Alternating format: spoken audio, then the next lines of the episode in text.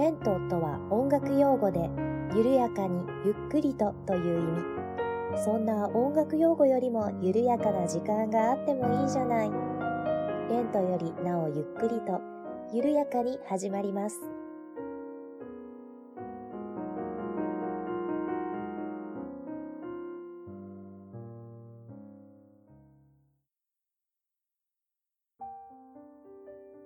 こんにちは、八部九夫です。レントよりなおゆっくりと第13回目の配信です。どうぞよろしくお願いいたします。えー、先日、浴衣を着て祇園祭りに行ってまいりました。私、今は京都に住んでるんですけれども、京都在住歴は浅いので、祇園祭り行ったことがなかったんですね。なので、人生初祇園祭りでした。でせっかくだから浴衣を着ていこうと思いまして浴衣を引っ張り出してきて、自分で着て、そして、えー、祇園祭りに繰り出しました。京都にはですね四条通りという大きな通りがあるんですけれどももうこちらが、あの車両通行止めになっていまして歩行者天国になっていましてそしてこう四条通りに面している道路もえー、歩行者天国になっているというような状態でした。そしてあの山鉾と呼ばれるあの祇園祭の目玉ですね。あれもあの道路のそばに鎮座していまして、えー、それを見ながらたくさん写真も撮ったりしながら、そしてあの屋台もたくさん出ているので、えー、いろいろ食べ歩きなんかもしながら、えー、祇園祭を楽しんできました。で屋台もですねあのいわゆる敵屋と呼ばれるような屋台もあればあの近くの飲食店がこう祇園祭り専用にあのいろいろメニューを出していたりしましてあの食べ歩きができるようなメニューをたくさん販売していたりしまして、えー、そういったものも、えー、楽しんできました。で、こちらはですね、結構メディアでも取り上げられているそうなんですけれども、あの、フォアグラ入りトロトロオムレツというのがありまして、えー、非常に美味しかったです。こちらもあの、飲食店がこの祇園祭専用に出されているメニューのようでして、あの、店頭で調理をされていました。でも本当に結構美味しくてですね、あー、ちょっと冷たい白ワインが飲みたいなと思いながら食べていました。で、あの、食べながら歩いていましたら、なんか、あの、外国人のおじちゃんにすごいガン見されまして、どうしたん？美味しいよ、買ってきたらと思いながら、え目で見送りました。えまあ、そんなこともありつつ、祇園祭を楽しんできたんですけれども、えー、浴衣を着たわけなんですけれども、やはり浴衣ってこう普段使わない筋肉を使うので結構しんどくてですね、うん、これ浴衣着て生活したらすごいいいダイエットになるだろうなとちょっと思いました。あの私昔着付けを習っていたのであのまあ、着物を着るのに比べたら浴衣を着るのって結構簡単なのでささっと自分で、まあ、ささっというほど手際良くなかったですけど自分で着付けたわけなんですけれどもあの肩凝ってるのでこう紐で縛ろうと思ってあの手を体の後ろにやったりとかあの浴衣の背中の部分のシワを伸ばそうと思ってこう手を後ろにやって浴衣を引っ張ろうとしたりとかしましたら、こう、なんかなんとなく肩がめきっと痛くなりまして、おー、肩凝ってるなというような感じでした。えー、それからですね、やっぱりこう、下駄で歩きますし、浴衣だとこう大股で特にガニ股なんかで歩けないので、こうお上品に内股でちょこまかと歩くことになるんですが、まあ、それも慣れていないので、あの、足の普段使ってないような筋肉使いまして、筋肉痛まではいかなかったですけれども、次の日とか結構だるかったです。えもともと、あの、着付けを習いに行こうと思ったきっかけが、着物で、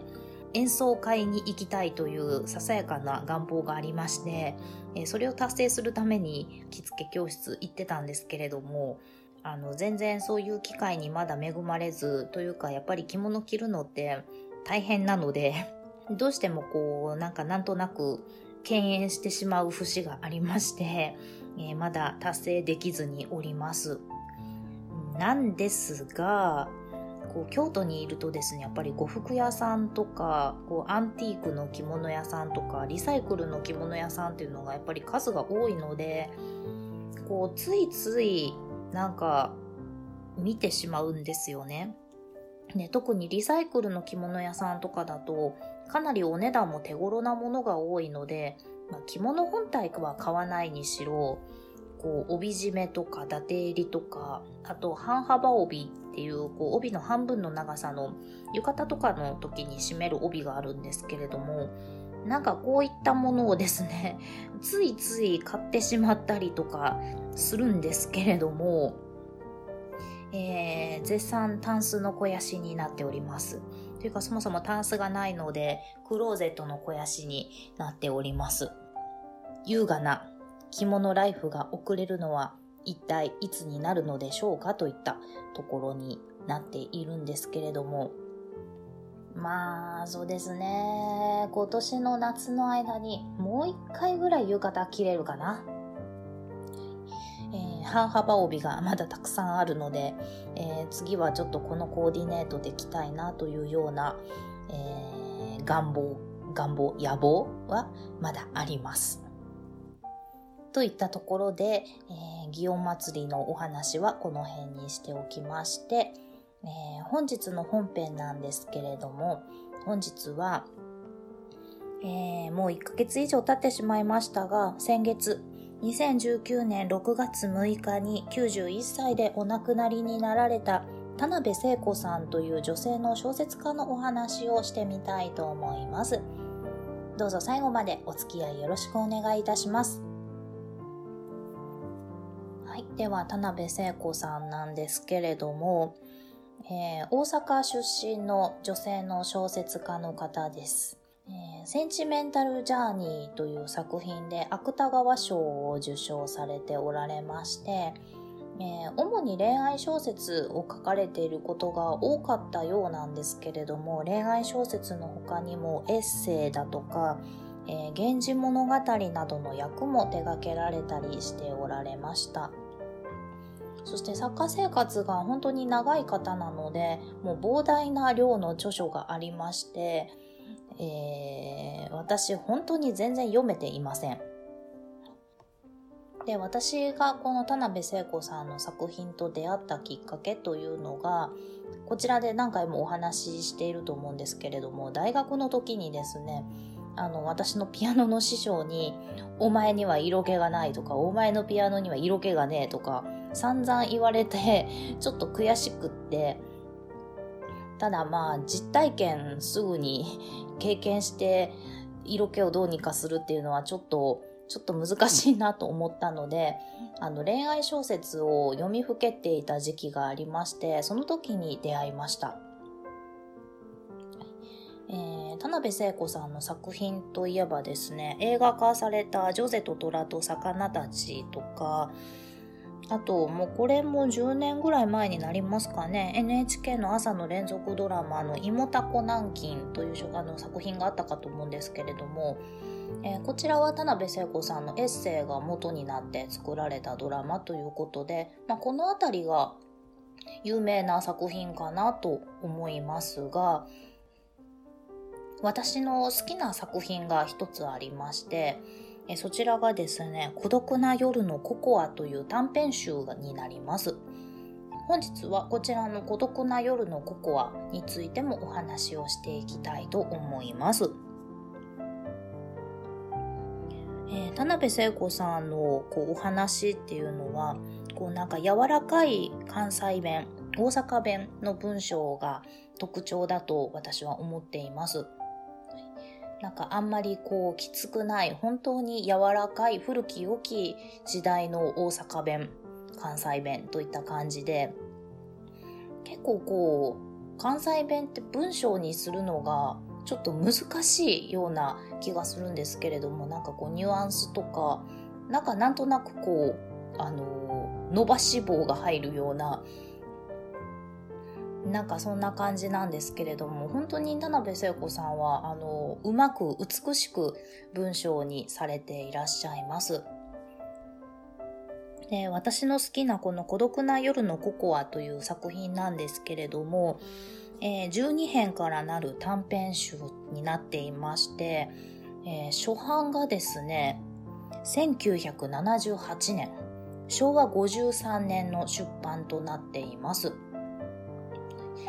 で今これ残念ながらですね結婚する時に実家に置いてきてしまったので私の手元に今ないんですけれども、えー、表紙が、えー、白くってあの宝石のイラストが描かれているんですね。もうこれがとっても可愛くってあの私昔なんかこんな柄の便箋持ってたよなと思って可愛らしいなと思って手に取ったのが、出会いという感じです。で本自体はですねもう昭和53年発行ということで今から40年以上前に書かれた本なので時代背景はもう完全に昭和なんですけれどもあの25歳過ぎたら女性はオールドミスとかそういった表現が出てくるのであのあれですよね女性をクリスマスケーキに例えていた頃のお話かなと思うんですけれどもまあそれに比べたら今の時代ってこう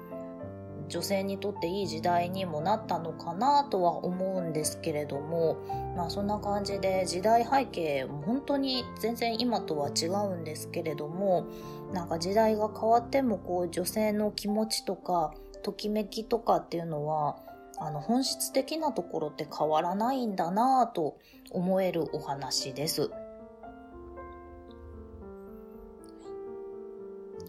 で、こちらですね、私がその手に取った宝石のイラストが書いてある孤独な夜のココアという本は、あの、まあ、出版自体は、あの、昭和53年が初版なんですけれども、こちらの本は、こう、新しく、編集、編集し直されたというか、新しく出版されたものだったので、解説が、あの、小説家の綿谷りささんがされていたんですね。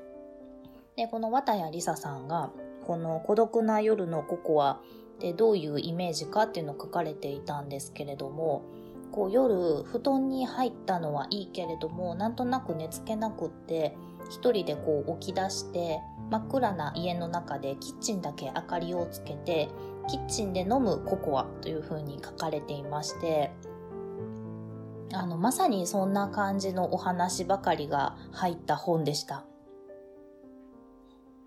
なんかなんて言ったらいいのかなこうベッドの中布団の中という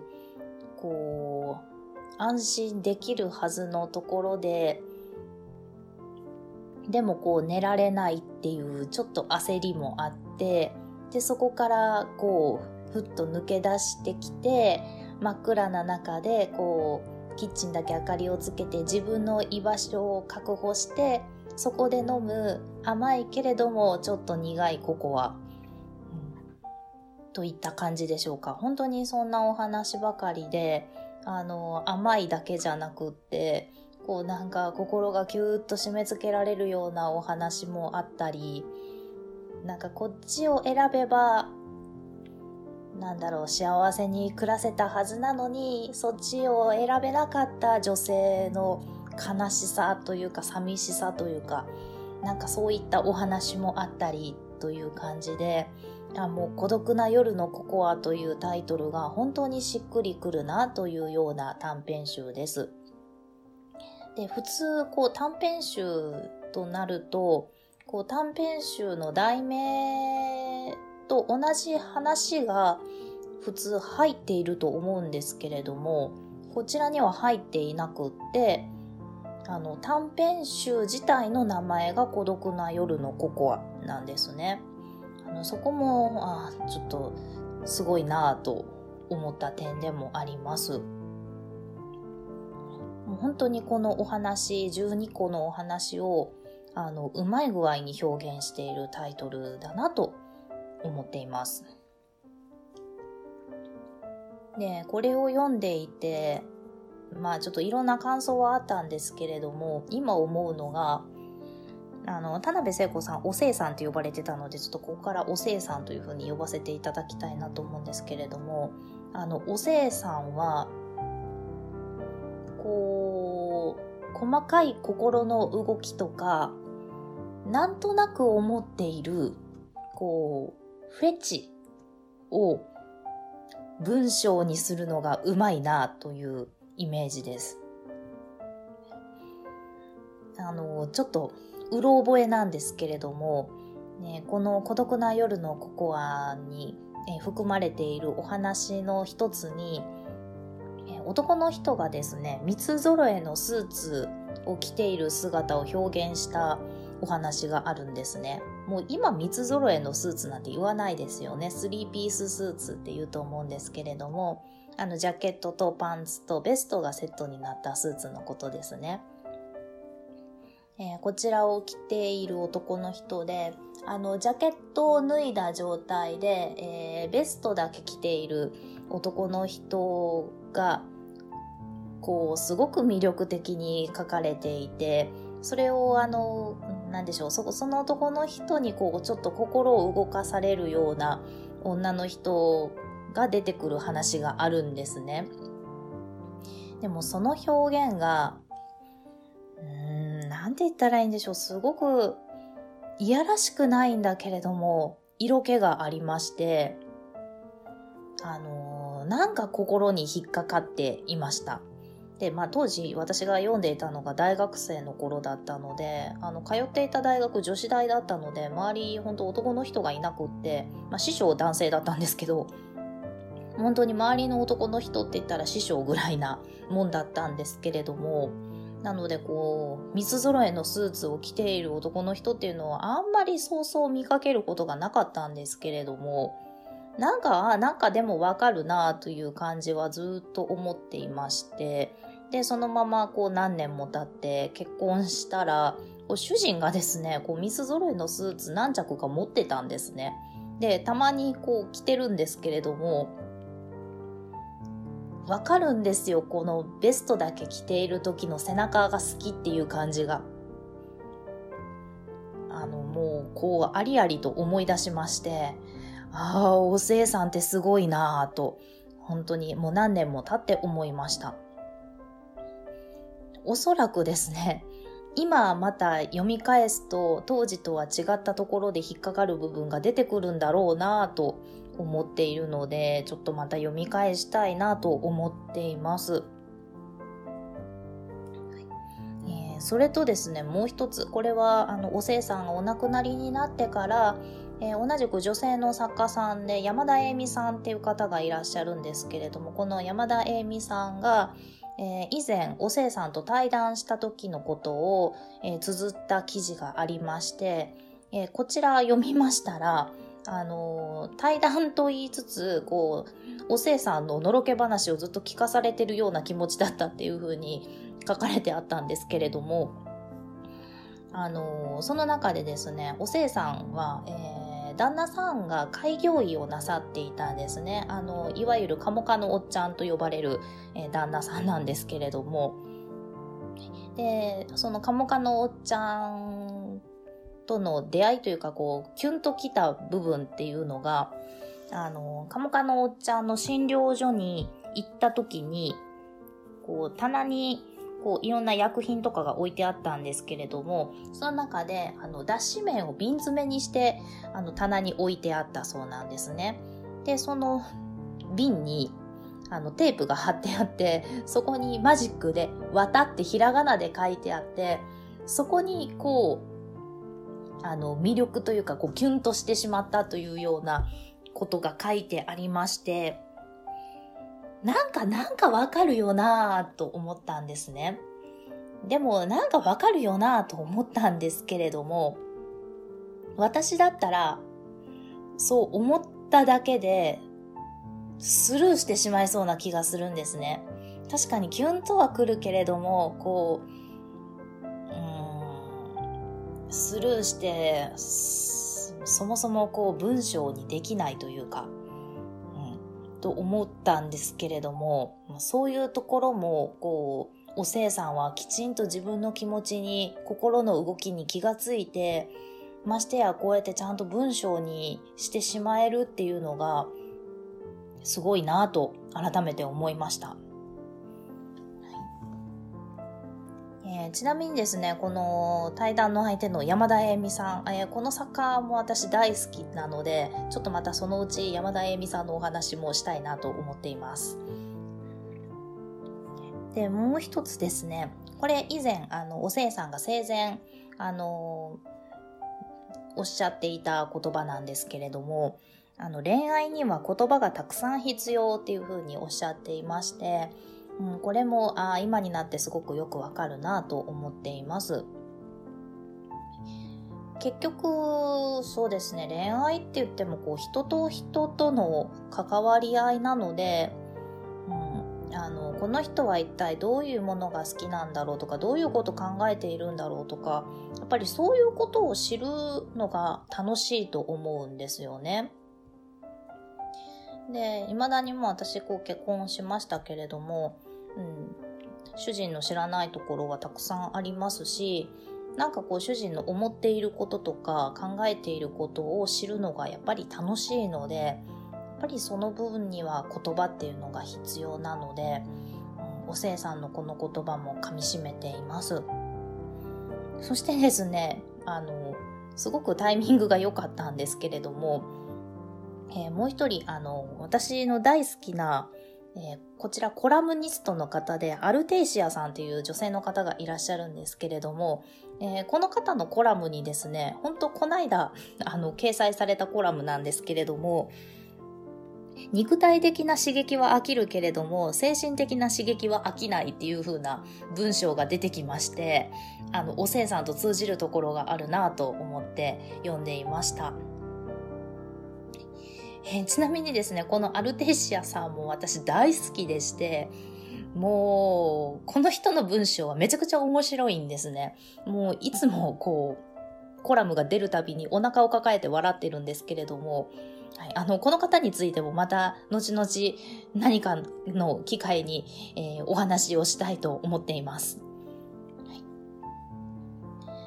はい、というわけで、ちょっとだいぶ横道それてしまいましたけれども、おせいさん、あの、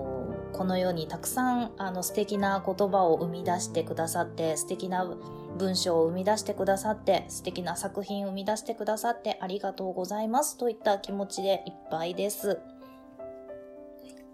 ね、91歳でお亡くなりになられたということで、そうですね、うちの私の祖母よりちょっとだけ年上の方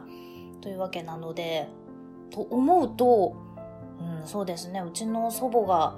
祖母の年代の人がこういった素敵な文章を書かれていたっていうのは、なんかすごいなと思うものがあります。こう今の私たち、今の私が読んでも、全然色あせない、うん、っていうのは、本当にすごいなと思っています。91歳という、まあ、こう、ご高齢ですけれども、できればもうちょっとおせいさんの作品、読みたかったなというような感じですね。もう全然読み切れてないんですけれども、なんだろう、もっともっと、こう、私に、あの、楽しみを残しておいて欲しかったなっていう、ちょっとわがままな気持ちもあります。でもそうですね、お亡くなりになられて、今頃カモカのおっちゃんとお酒を飲んでいらっしゃるかなと、ちょっと思っています。では本日は田辺聖子さんのお話をさせていただきました。えー、では、ここまでお聴きいただきましてありがとうございました。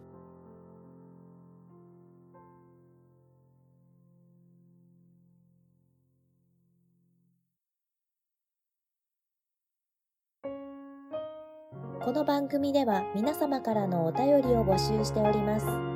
メールアドレスは、レントゆっくり、アットマーク、gmail.com、lento.yukkuri、アットマーク、gmail.com です。ツイッターは、アットマーク、レンクリでやっております。ハッシュタグはハッシュタグレンクリ。レンはカタカナ、クリはひらがなです。お便り、ツイート、DM などをいただけると、八部九夫は小躍りをして喜びます。どうぞよろしくお願いいたします。では次回またお会いしましょう。ごきげんよう。